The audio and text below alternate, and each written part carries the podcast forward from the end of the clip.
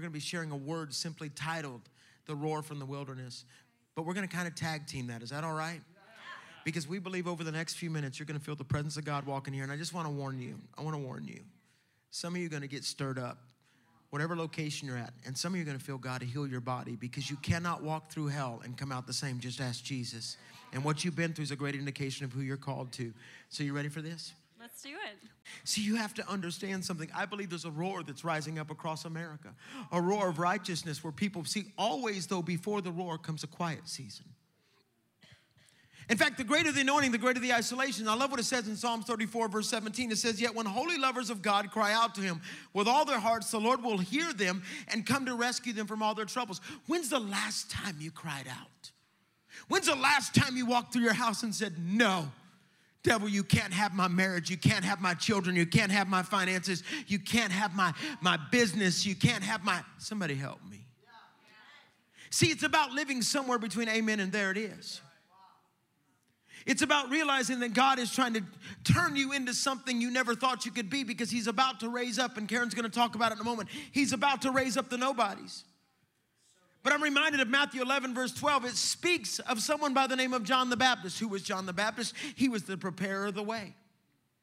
He was the one that would declare who Jesus was. He was the cousin of Jesus. But the Bible says in Matthew 11, verse 12, since the days of John the Baptist until now, the kingdom of heaven has been subject to violence, and violent people have been raiding it. We looked up the word violent. Do you know what the, one of the definitions literally means? It means fierce, but fierce means to roar again. And I believe with all my heart over the next few months in America, God is about to raise up the ones you never saw coming but there will be those with a holy roar that says, I've been through some stuff back there, but He's anointed me to do something up here. I'm not giving up, letting up, shutting up till I preached up and declared up. Can we preach a simple word today titled, The Roar from the Wilderness? But I must warn you, you might be disqualified from this sermon if you ain't been through nothing lately. Watch this word. See, God raised up the John the Baptist. And I believe that he is raising up those to awaken the voices in the nation once again. He's looking for the John the Baptist in this generation. Will you be the voice of one crying in the wilderness? Will you be the one that rises up, that will go against culture, that will go against what the world is telling you that you should be? Will you go against that? Because we believe that God is about to raise up the nobodies the oops, the accidents, the one that the world is giving up on, the one that no one saw coming. Because I believe that God is, when the world is looking at you and saying, No way, God is saying Yahweh, because He's looking for the ones that will literally declare, There has got to be more than what I've settled for. There has got to be more than the world, what the world has told me that I can become, or what culture has told me that I'm limited to. He's saying, I'm ready to raise up a voice that will bring freedom, a voice that will prepare the way for a last day move of God, a last day revival, an encounter with the one who can change everything in one moment. See, will you prepare that? Because there comes a moment where we have to live somewhere between destiny and circumstance where we have to live in a place of freedom. Because remember, God had promised that a voice would rise yeah. up. Right. He had promised that there would be one who would come before the Messiah, that there would be one that would come to prepare the way. Right. And that prophecy was John the Baptist. He prepared the way for Jesus because before Jesus can arrive on the scene, there has to be a roar that has to happen. There has to be a roar that awakens. Someone has to step out of their silence. Someone has to step out of their circumstances. Someone has to step out of the box that we put them in. And they have to prepare and they have to declare and they have to proclaim. There has to be a moment of roar. I love Isaiah 40, verse 3. It says, He was a voice of one calling in the wilderness, prepare the way of the Lord, make straight in the desert a highway for our God. See, He was the fulfillment of John 1:16 that says, Then suddenly a man appeared who was sent from God, a messenger named John. We want to talk to you about John. We want to talk to you about who he was because in John 1:23 John stood up and declared and he answered them and he said, "I am fulfilling Isaiah's prophecy. I am an urgent thundering voice shouting in the desert."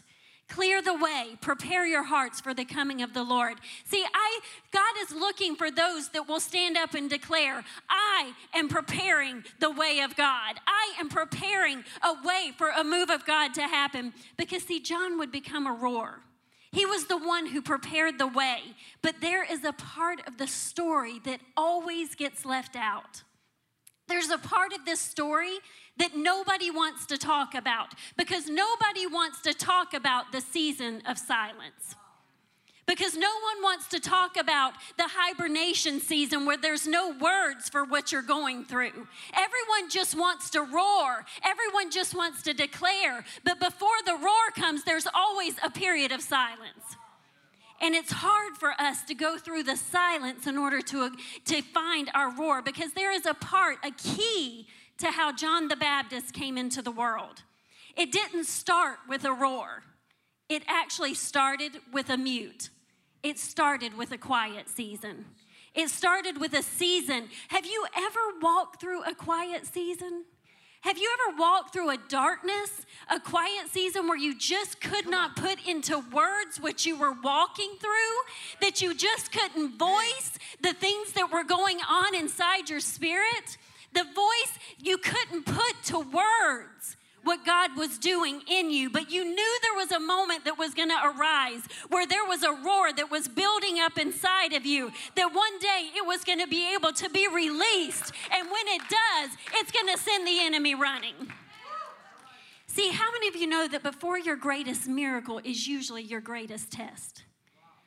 See, Pat and I know what that's like because we have walked through a quiet season about a little over two years ago. But I want to share with you because that we have to realize that I have learned far more in the silent seasons than I ever have in the victory. And we need to understand that when there's a silent season that comes, it's preparing us for the victory and the shout that God has for us. But what will you do with that? Because, see, a little over two years ago, and I shared this, some of this at the women's conference, but a little over two years ago, I was standing at my kitchen sink and I was just doing life, just doing normal. And all of a sudden, the Holy Spirit spoke to me. And He said to me this He said, Karen, you're about to walk through a difficult and uncertain season. And I rebuked it like it was the enemy because I didn't want to believe that. But he said it again. He said, You're about to walk through a difficult and uncertain season, but do you trust me? See, he didn't ask me about my faith because faith is a result of my encounter with him. I knew who he was. But trust goes a little bit deeper, it's a result of your relationship with him. And he said, Karen, do you trust me that I'll get you from point A to B? Do you trust me that whatever you're going to walk through, I'm the beginning, I'm the end, I'm the Alpha, I'm the Omega. I've already been to your future and I'm just waiting on you All to right. get there. But will you trust me in the process? Will you trust me in the journey? Will you trust me when things get dark, when things get quiet, when things get silent? Will you trust that I'm already on the other side and I've already won the victory for you? See, there's a moment that comes where you have to trust, where your faith graduates into trust.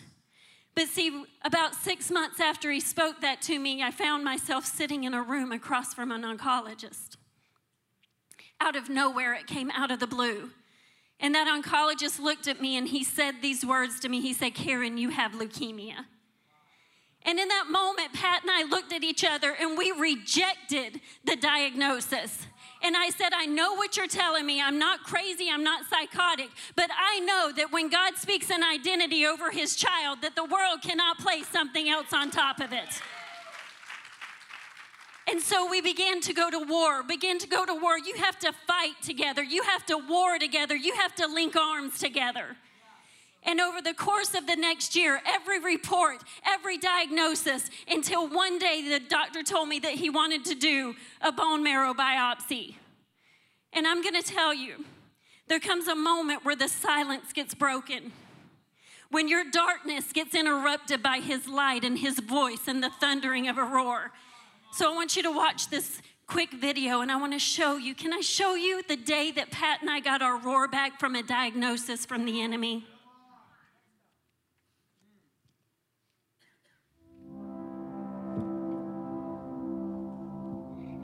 A year of different things, went into the oncologist's office. They drew blood, and the first thing the doctor said when he walked into the room, he said, "Is I love being able to tell patients that you don't have to come back anymore."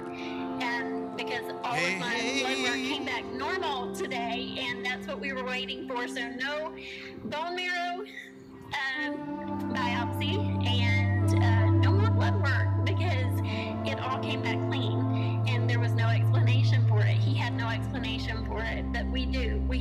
explanation for. It's God. See, God told us, told me.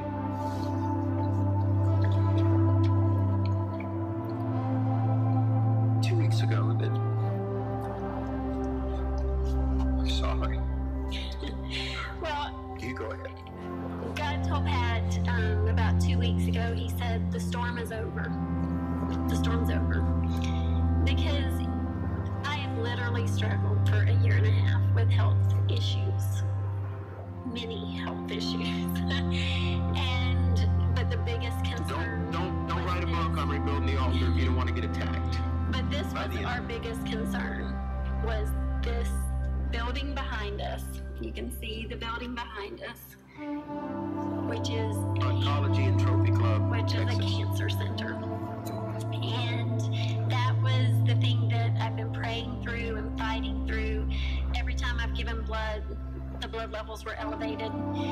And came back today after getting back from Brazil. And for the next blood test, everything came back within normal range. We serve a mighty God. Oh, you got to do better than that. Somebody help me get excited. By the way, that's the first time we've ever showed that video this morning in first service and just now at a church on a Sunday, and we felt stirred in our heart to do so. And, and what you have to realize is, husbands and wives, listen to me.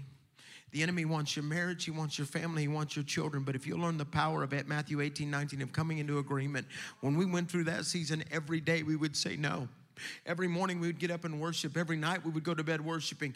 And I'm learning if you'll praise him in the morning and praise him in the evening, you'll sandwich him in your day. Somebody help me. That's, that's a redneck word for sandwich. It's like battery. But what you have to realize is there comes a moment where you say no.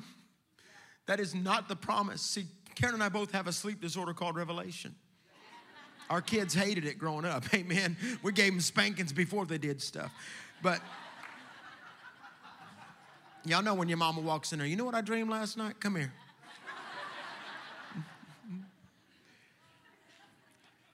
But I want to be honest with you during the season, I went quiet. Traveling the world, preaching the world. We've traveled three million miles, written seven books. We're health coaches to thousands and thousands of people taking their health back. We do all of that stuff. But during that season, I went very quiet. It was a season where I said, God, I don't know where you are. But I love the story of John the Baptist because there's a moment where dad goes silent in this story, believe it or not. Can I tell you something, dads? We need you to wake up. We need you to get up early in the morning and, and pray in the spirit over your family, to speak life to your family. When she would crawl out of bed and would be struggling in her body, I would say, No, no, you can't have her. When I felt held standing at the front door, but I want you to understand something. I have a lion. He is the lion of the tribe of Judah, and he is roaring over this house. And I hear the sound of a roar over this house. I hear the sound of a roar going out where God is saying, I'm going to take back the families in this place. This house has been put here by God in Tampa, in Central Florida, to awaken. Somebody help me preach. I'm going to get loud. But the Bible says that Zechariah, the father of John the Baptist, is standing in the temple one day. He and his precious wife Elizabeth, godly people, had spent years wanting to have another child. They could not. The heartache, we know what that's like. That's why we went to China to get our daughter. And all of a sudden, one day he's standing in the temple. In Luke chapter 1, verse 11, the Bible says the angel of the Lord, Gabriel, comes up to him. He just like working at the altar. And he goes, Hey. Zach goes, Hey. And all of a sudden he goes, God's heard your prayers. I'm going to give you a child. Your wife Elizabeth will have a child, and you are to protect him and keep him holy and don't let him get into the world's party scene. Guard his heart. That's what it says. He says, it goes on, and you'll bear a son and you'll name him John. Wait a minute, why didn't they name him Zach? In fact, there would be people that would get mad about that because everybody wants to name your child for you. Mm. The Bible goes on to say, he even begins to quote Malachi chapter 4, verse 5 and 6, that he would turn the hearts of the children, and Elijah would come, that would turn the hearts of the children to the fathers. But then something happens to Zechariah. The Bible says he was full of fear at that moment and lack of faith.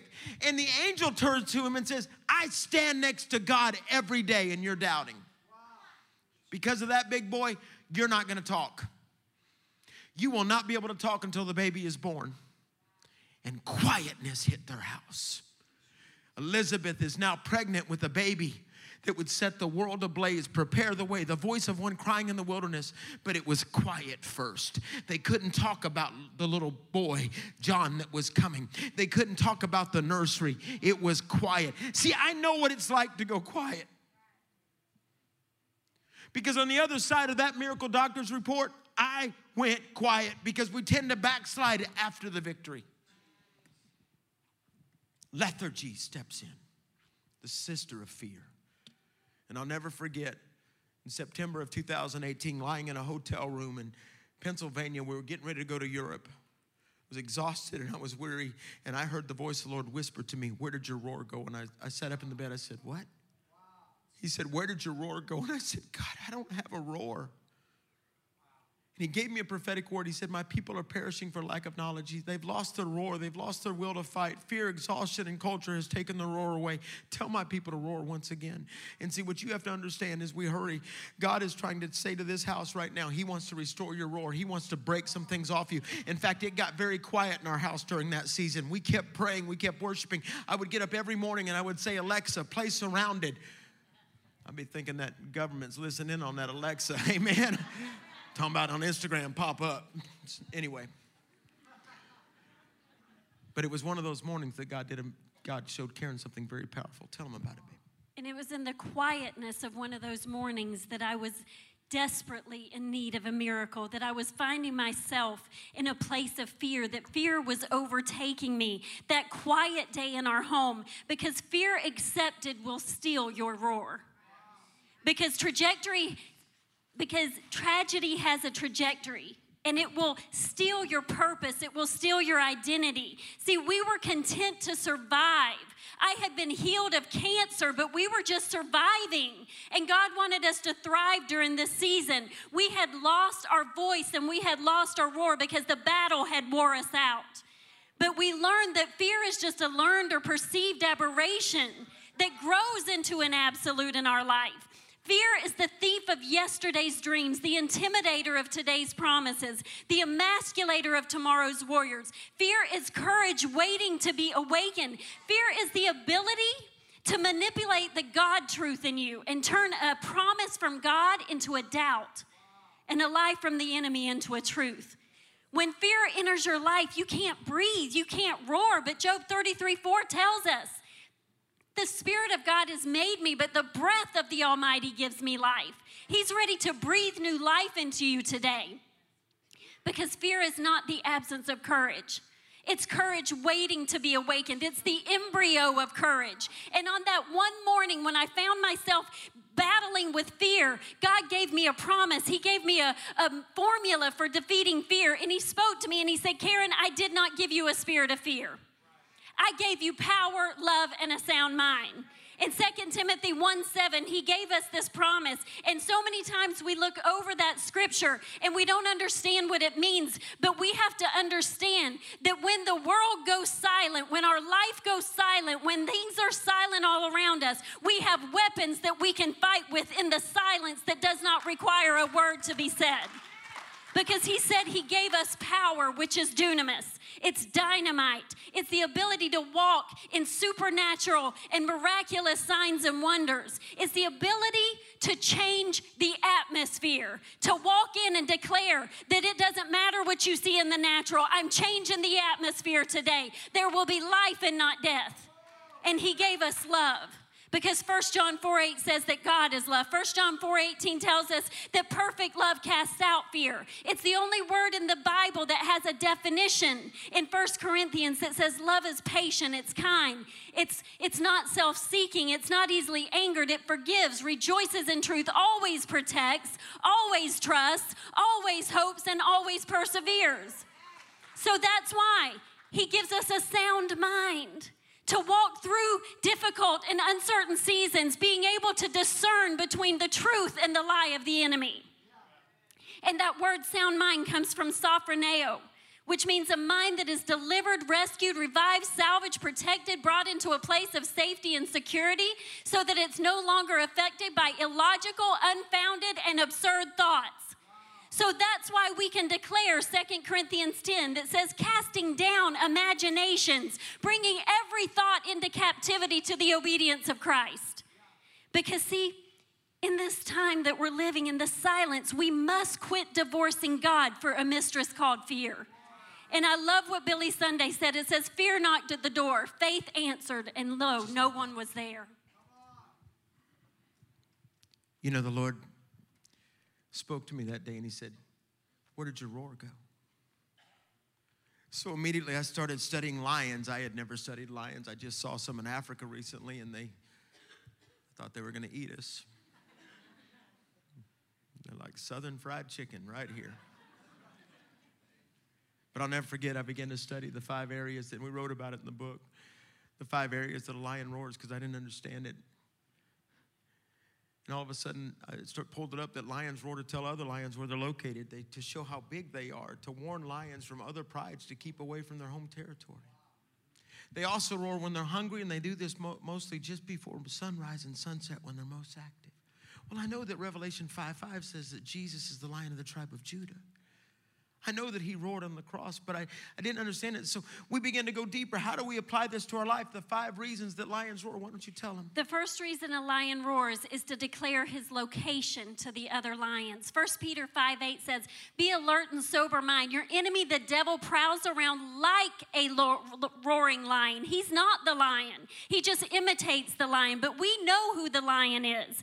The second roar is he roars to declare his strength. Proverbs 28 1 says, The wicked run away when no one is chasing them, but the godly are as bold as lions. Number three, the, they roar to warn others that this is their territory, that this is God's territory. As for me and my house, we will serve the Lord. Walk around the perimeter of your house, declare that this is God's territory. Number four, they roar when they are hungry. Amos 3 4 says, Does a lion roar in the forest if there's no carcass to devour? Does a young lion growl with pleasure if he hasn't caught his supper? You have to crave, you have to desire, you have to hunger after God. And the fifth reason they roar is they roar in the morning and the evening. Psalm 92 says it's good to praise the Lord and make music, proclaiming your love in the morning and your faithfulness at night. If you'll praise Him when you wake up and praise Him when you go to bed, then He'll fix the middle of the day. See, what's amazing is when we walk through that, and we're take your hand and we go to bed and we be praying because we're best friends. You want a marriage conference? Here's your marriage conference. Fight. Fight. Fight. We've always said it, and if you get in a real fight, the best way to stop a fight is start praying or take off your clothes. Anyway, it's one of those. But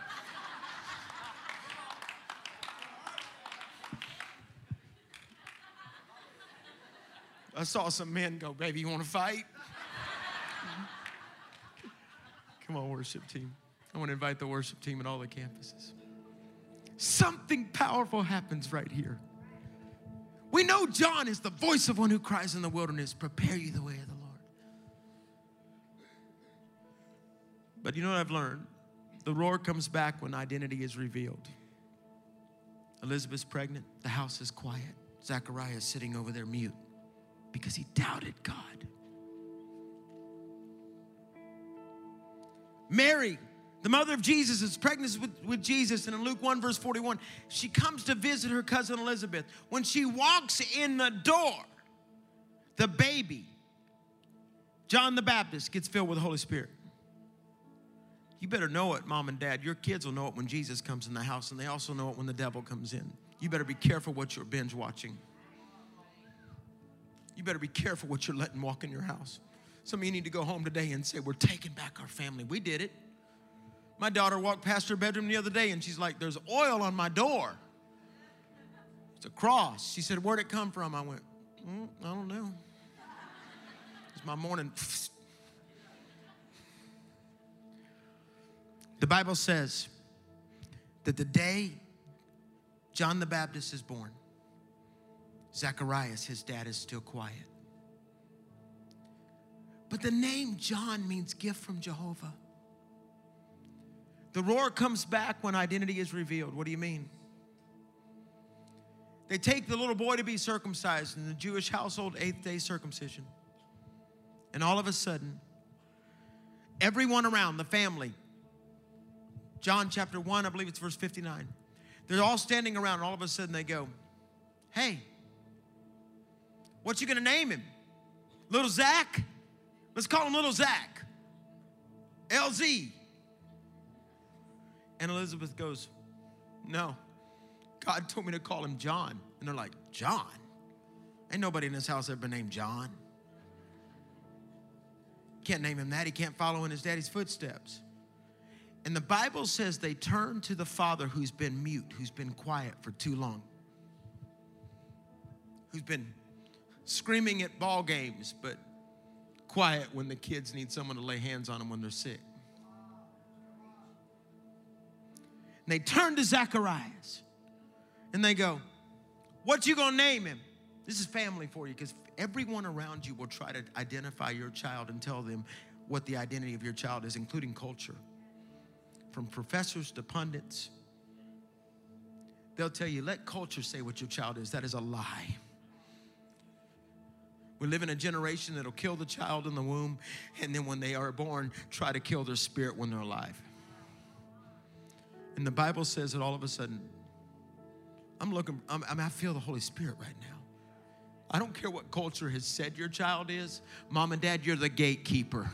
Step into that front door of your house and say, No, not my family. I don't care what they were told at school. I don't want, care what some teacher falsely prophesied over them. I don't care what friends have called them or picked on them. I am taking my baby back. I'm taking my family back. And at that exact moment, they turn to Zechariah and they go, What you gonna call him, Dad? And Dad grabs a sheet of paper and all of a sudden, he writes the words, John. And when he did, his voice came back and he starts praising God out loud. When you declare identity to your children, the roar comes back.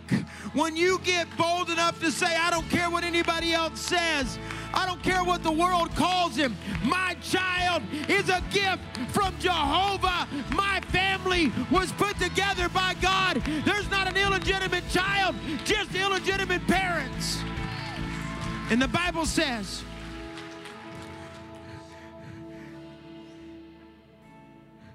Thirty years later, little John's grown up. He's walking along and because dad was willing to declare who he was. Little John,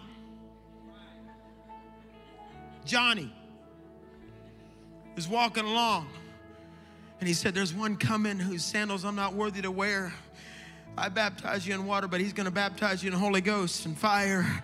And all of a sudden, Jesus comes walking up, and John declared identity. If dad declared identity, then your child will declare identity. And all of a sudden, he goes, Behold, the Lamb of God who takes away the sins of the world.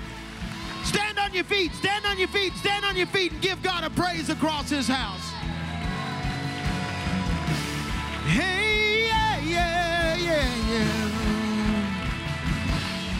But let me tell you, the lamb he would point out would go to the cross as a lamb. Just Isaiah prophesied that in Isaiah 54. See, some of y'all think like Old Testament, New Testament, they don't work together. They are intertwined. Isaiah prophesied a lamb would be led to the slaughter. And that lamb that little Johnny pointed out would be led to a cross for me. But when he would get on that cross, according to Mark chapter 15, he would let out a roar and he would let out a roar. And according to John chapter 19, he would declare it is finished. And that roar would go all the way 2,000 years to my father, who was a drug dealer in Detroit, who got saved in a bathroom floor in Detroit, Michigan, to my bedroom at 16 years old. And that roar of identity and declaration that you are a child of God is going out again. And it's across this room. And God is saying, I'm looking for somebody that will lift their hands and pray praise me no matter what you felt lately and give God all of you no matter what. Somebody help me praise Him. Come on, Heights. Come on, St. Pete. Come on, Brandon. Our son was born in Brandon. Come on, Tampa. Every eye shut across this place. If he can roar for me, when the Bible says if we confess with our mouth, that's the roar and believe in our heart that Jesus Christ is Lord. I'm not talking about just some little, yeah, you're, you're God. I'm talking about a confession, depth from within, heart surgery, every eye shut. There are people in this room that God is saying, I am roaring over your family. I'm roaring over your children. I'm roaring over your past. I'm roaring over what you've been through. Come on, single mama. Come on, grandfather. And He has written your name down, the Bible says. He's written your identity on His hand. He didn't write it on a sheet of paper, He wrote it on His hand, and it's written upon a rock. And every eye shut across His place, God says, I'm going to restore your identity today. And with your eyes shut, you say, I want God to change my life right now. I need to sell out to him. With your eyes shut, if that's you, I ain't gonna beg you from whatever, wherever you're at. If you need God, I love what Pastor Aaron said to me early this morning on FaceTime. He said, Don't forget to give him a chance. What a pastor. And with every eye shut, if you say, I need God to change my life and change my identity, and I want him to roar over me so I can roar for him, raise your hand now. You, come on, raise it up high. Raise it up high. Raise it up high. Raise it up high. All over the house, raise it up high. Whatever campus you're at, raise it high. Now raise the other hand. You got to get bold. You got to put yourself on the cross for a second. Now everybody else join them with all these hands that are raised all over this place. Pray this out loud. Say, Dear Jesus. Come on, be bold, man. Be bold. Say it loudly. Say, Dear Jesus. I'll tell you what, say it like your kids are about to walk out in front of a car. That kind of unction and you're screaming at him, Dear Jesus, I choose you. You first chose me. You gave your life for me. I give you my life. Forgive me. Jesus, you're the lion that's roaring over me right now. So, in Jesus, so Jesus, forgive me, change me, restore me. Now, everybody in the house, raise your hands and say this out loud. Say, Jesus, roar over my family today, roar over my life today. I give you my praise. Give God a shout across this house.